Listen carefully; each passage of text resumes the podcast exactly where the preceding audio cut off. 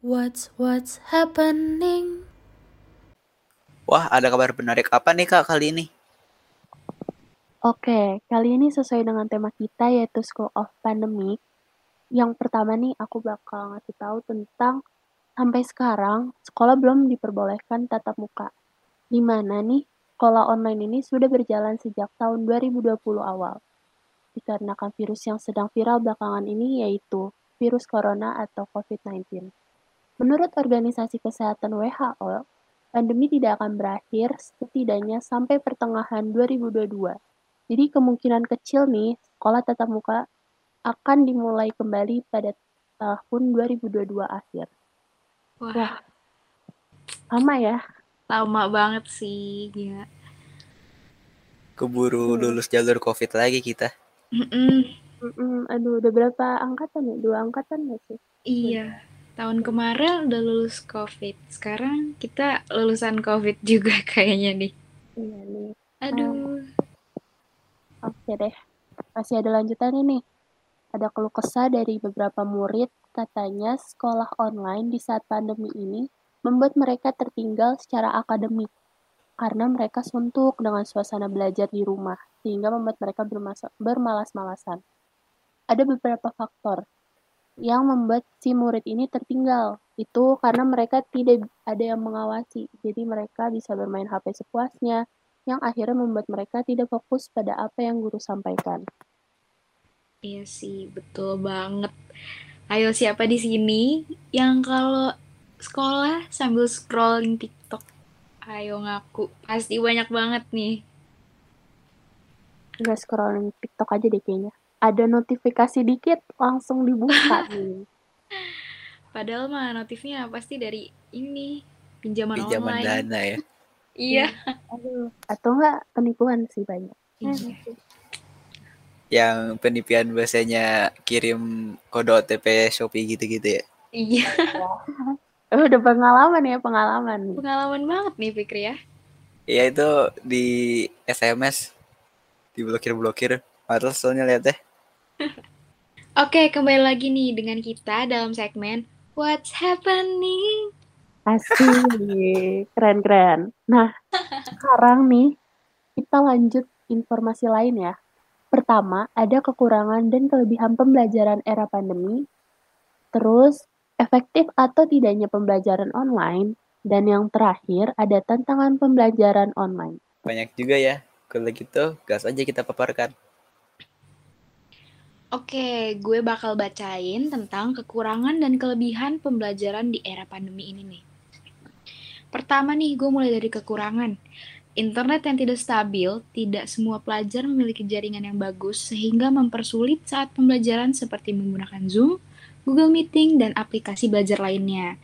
Nah, itu ngaruh banget sih internet karena percuma dong kita masuk Google Meet tapi nge-lag-nge-lag keluar-keluar ya kan? Iya Unstable. banyak juga sih yang ngeluh sama eh, internet provider satu.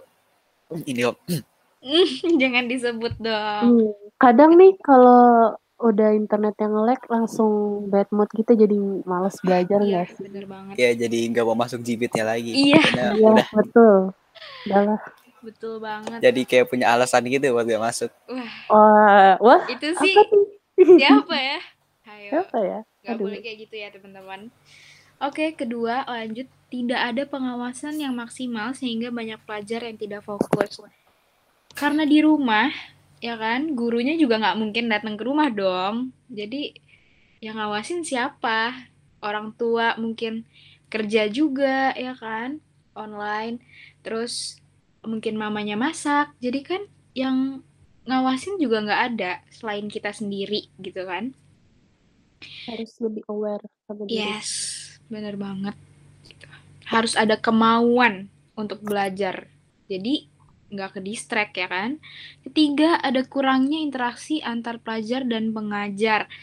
Oke nih, pasti di sini semuanya kalau masuk Google Meet langsung off cam dan off mic ya kan. Diem aja. Diem aja.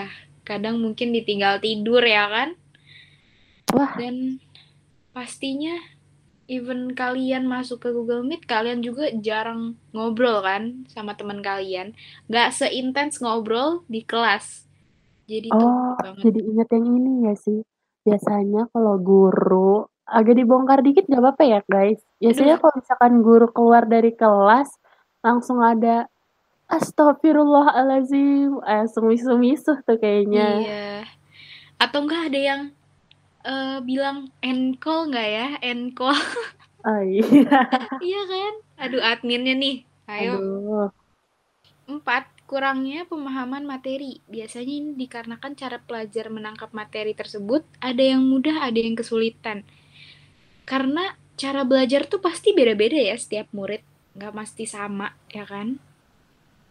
Iya. Mungkin juga ada yang belajarnya tuh harus diulang-ulang, dibaca. Harus sampai dia nginget gitu kan. Ada yang cuman baca doang sekali, oke gue inget. Wah, itu sih enak banget ya bisa kayak gitu.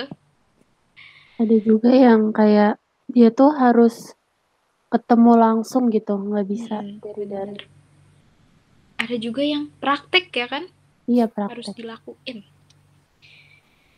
Lanjut, kelima, tidak semua pelajar memiliki perangkat elektronik seperti laptop, handphone, komputer, dan lain-lainnya.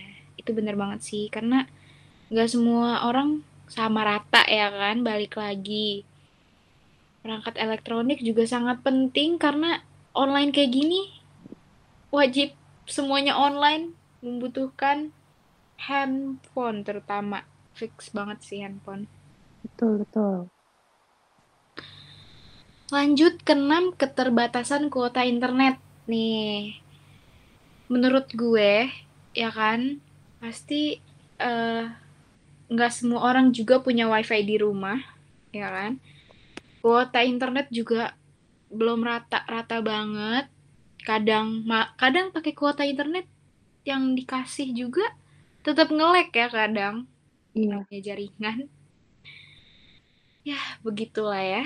Dari pemerintah juga masih belum rata ya yang kemarin Iya, itu. bener banget sih.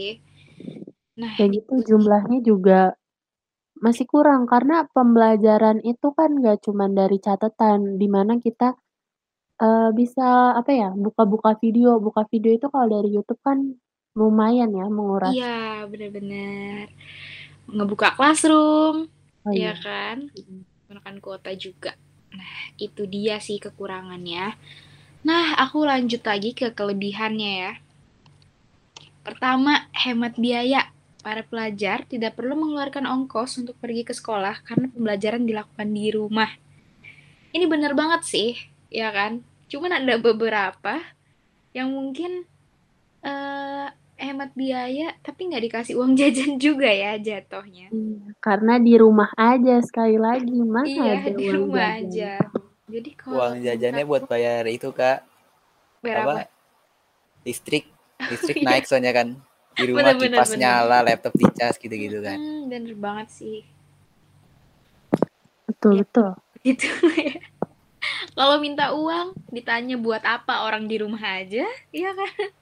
iya betul Oke, kedua, mudah menyimpan materi dengan belajar online, materi lebih mudah disimpan karena materi berupa PPT, Word, ataupun PDF, sehingga para pelajar hanya perlu save file tersebut dan bisa dibuka di nanti hari. Hari nanti karena nanti. Kedua, ada mudah menyimpan materi. Dengan belajar online, materi lebih mudah disimpan karena materi berupa PPT, Word, ataupun PDF. Sehingga para pelajar hanya perlu save file tersebut dan bisa dibuka di hari nanti. Wah, ini sih. Ini salah satu keuntungan, kelebihan yang menurut gue, gue suka banget. Karena jujur aja, gue males nyatet. Ya sih. Betul, betul. apalagi enaknya itu sih kak kalau misalnya ada tugas terus ditanya ke guru boleh ngerjain pakai Google Docs atau Word bisa nggak itu Iya. enak banget sih Iya sih, bener. tinggal gampang. ngetik. Kalau dulu pasti apa-apa catatan, catatan, Iya, iya bener-bener. Dan harus lengkap catatannya kalau mau Iya. ulangan. Ya kan? apalagi buat pelajaran yang hafalan kayak Wah. sejarah sama Aduh, PKN aduh itu Pegel tuh. Wah, mantep Pegel banget, banget. ya kan? Ya, semangat ya anak IPS. IPA juga ada kok. Semangat, semangat. Ya, ketiga ada wawasan yang lebih luas dengan belajar di rumah, para pelajar bisa lebih banyak men-searching mengenai materi dengan mudah dikarenakan tidak semua pelajar bisa menggunakan handphone, laptop saat di sekolah. Iya benar banget sih, karena Insan Rabani ini salah satu sekolah yang mempunyai peraturan ya, membuat siswanya tertib dengan eh, ketika sekolah nih HP-nya dikumpulin ya kan. Tapi menurutku itu bagus karena itu membuat siswanya tertib karena gak mungkin dong kita lagi sekolah, lagi diajarin, lagi guru mengajar, masa kita main handphone itu sangat gak sopan sih. Ya sih, sebenarnya ada plus minusnya juga sih dari hal tersebut diterapkan. Iya, pasti. Cuman kita ambil positifnya aja dan pastinya eh, ini suatu kelebihan juga bisa belajar di rumah dengan eh, bisa searching sana sini, dapat tugas ini langsung searching gimana cara ngerjainnya dan macem-macemnya.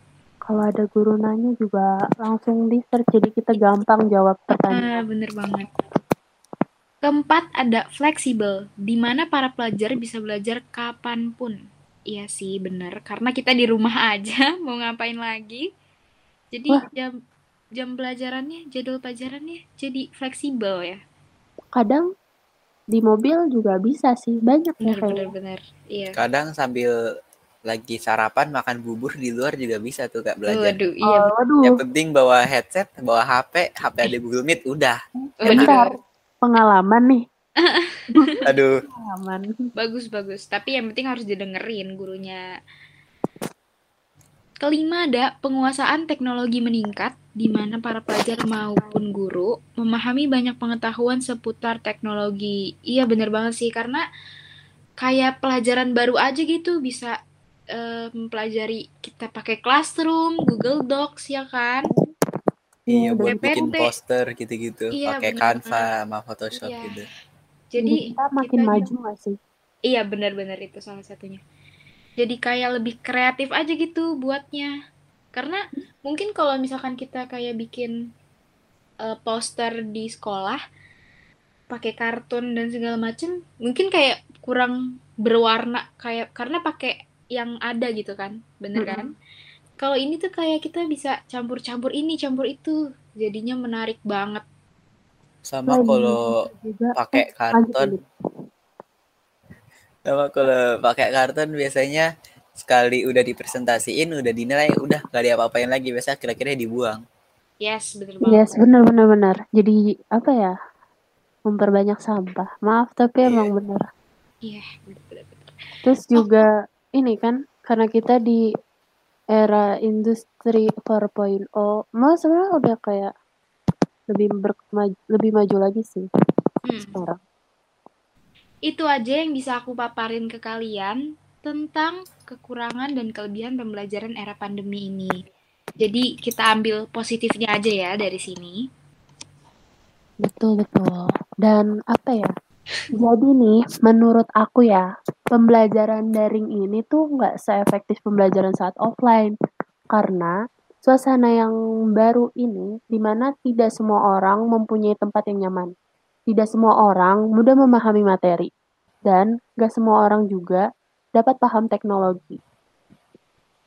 Serta uh, mempunyai alat komunikasi dan juga adanya keterbatasan internet atau gangguan internet. Jadi pembelajaran daring ini belum cukup efektif. Kalau menurut aku sih seperti itu. Kalau dari kalian gimana? Ada yang sependapat atau mungkin punya pendapat lain? Iya sih. Kayak aku tuh tipikal orang yang eh, ini ya. Kayak kalau ketemu temen tuh jadi enak aja gitu belajarnya Iya, jadi sendiri.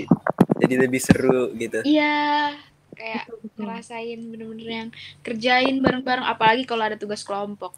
Wah, seru banget sih itu. Itu bisa sambil main ke rumah teman, ada tukang bakso lewat dibeliin. Iya. Iya, aduh, kangen nih. Masa-masa kayak gitu seru banget. Pulang malam. Eh, pulang malam sih. Ada biasanya. alasan ya. Iya, ada alasan. Oke, lanjut. Fikri mau bahas apa nih? Eh, Fikri sih mau ngejelasin tentang tantangan saat pembelajaran online ya. Menurut sumber yang dari KPU temukan yaitu pustadin.kemendikbud.go.id, semua negara terdampak telah berupaya membuat kebijakan terbaiknya dalam menjaga kelanggengan layanan pendidikan. Indonesia juga menghadapi beberapa tantangan nyata yang harus segera dicarikan solusinya. Uh, satu, ketimpangan teknologi antara sekolah di kota besar dan di daerah. Dua, keterbatasan kompetensi guru dalam pemanfaatan aplikasi pembelajaran. Tiga, keterbatasan sumber daya untuk pemanfaatan teknologi pendidikan seperti internet dan kota. Dan yang terakhir nomor empat, relasi guru relasi guru murid orang tua dalam pembelajaran daring yang belum integral.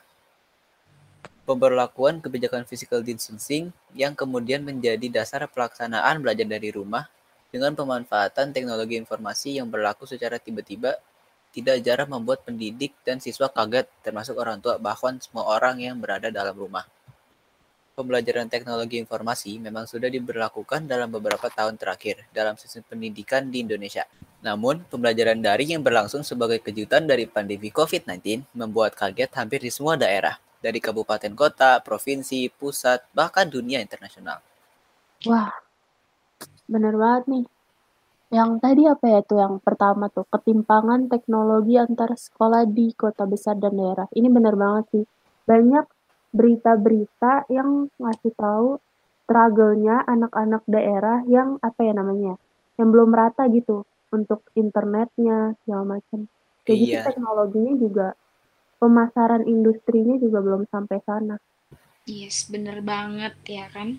Kalau Fikri denger-denger sih ya, yang untuk anak-anak yang dari daerah biasanya belajarnya perlu pergi ke suatu tempat ngumpul semua. Jadinya itu masih kurang-kurang gimana gitu, nggak diem di rumah masing-masing.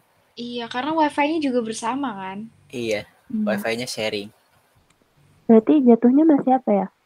Menerapkan protokol kesehatan, nggak tahu sih masih ada eh, di sana ada atau enggak. Karena kan tadi kata Fikri sendiri, eh, mereka ngumpul kan, di mana belum tentu mereka semua tuh eh, apa sih namanya gunain masker karena mungkin teknologi juga bukan, jadi informasi belum secara menyeluruh sampai ke sana gitu. Iya, betul. Setelah ini bakalan ada segmen Share Your Talent, di mana murid-murid SMA Ihsan Rabani menunjukkan hasil karya mereka kepada kita untuk disiarkan kepada kalian, biar kalian bisa nikmatin juga nih bareng-bareng. Sebelum itu, kita bakal ada break kok, biar kalian bisa nikmatin musik-musik yang lagi hype sekarang.